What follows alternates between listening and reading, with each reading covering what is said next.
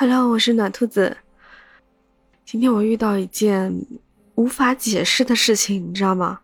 甚至我觉得它有点儿，嗯，我能说它灵异吗？你听一下，你帮我 想一想，它是算不算灵异事件？好，现在有点毛骨悚然。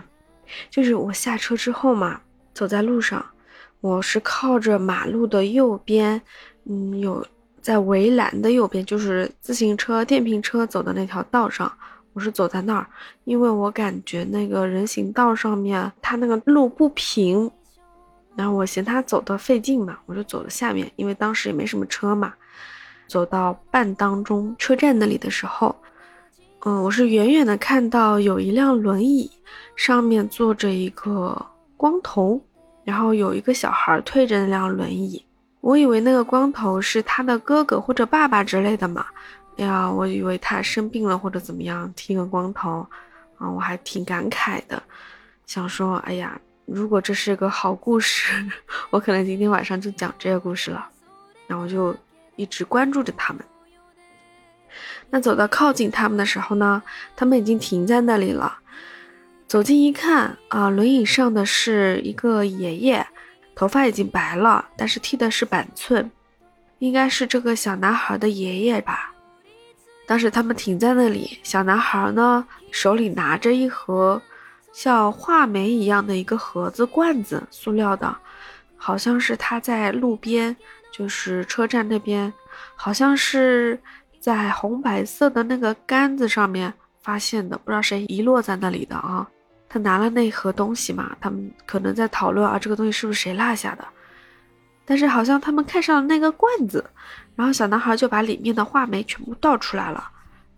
最终不知道有没有拿那个罐子啊，我就走了嘛。但是走过他们之后。我突然感觉到一阵晕眩，你知道吗？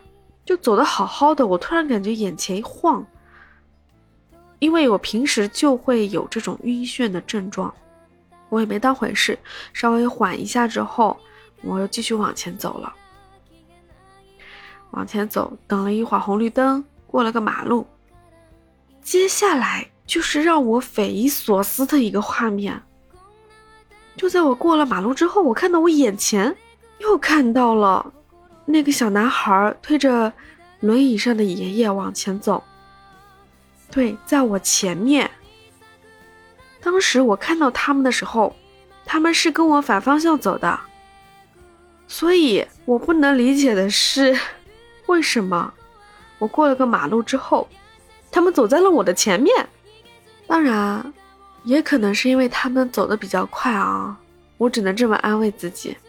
尽量不去往那个奇怪的地方去想，当然也有可能这是真相，是我想多了，我不知道，不想了，就是想要说出来，我觉得是让我今天比较困惑的一件事情。那你有没有遇到过这种让你匪夷所思、让你觉得无法解释的事情呢？其实有很多吧。比如说有一天我就是到了一个地方，我好像买了杯奶茶，然后这杯奶茶掉到了地上，但是它没破，我又捡起来了。然后站起来的那一刻，我在想，这个场景好熟悉哦，我好像曾经遇到过，是我做梦吗？还是平行空间呢？还有一种，就是梦里经常会梦到，说我好像在一个窗口。但是不知道为什么我就掉了下去，好高啊！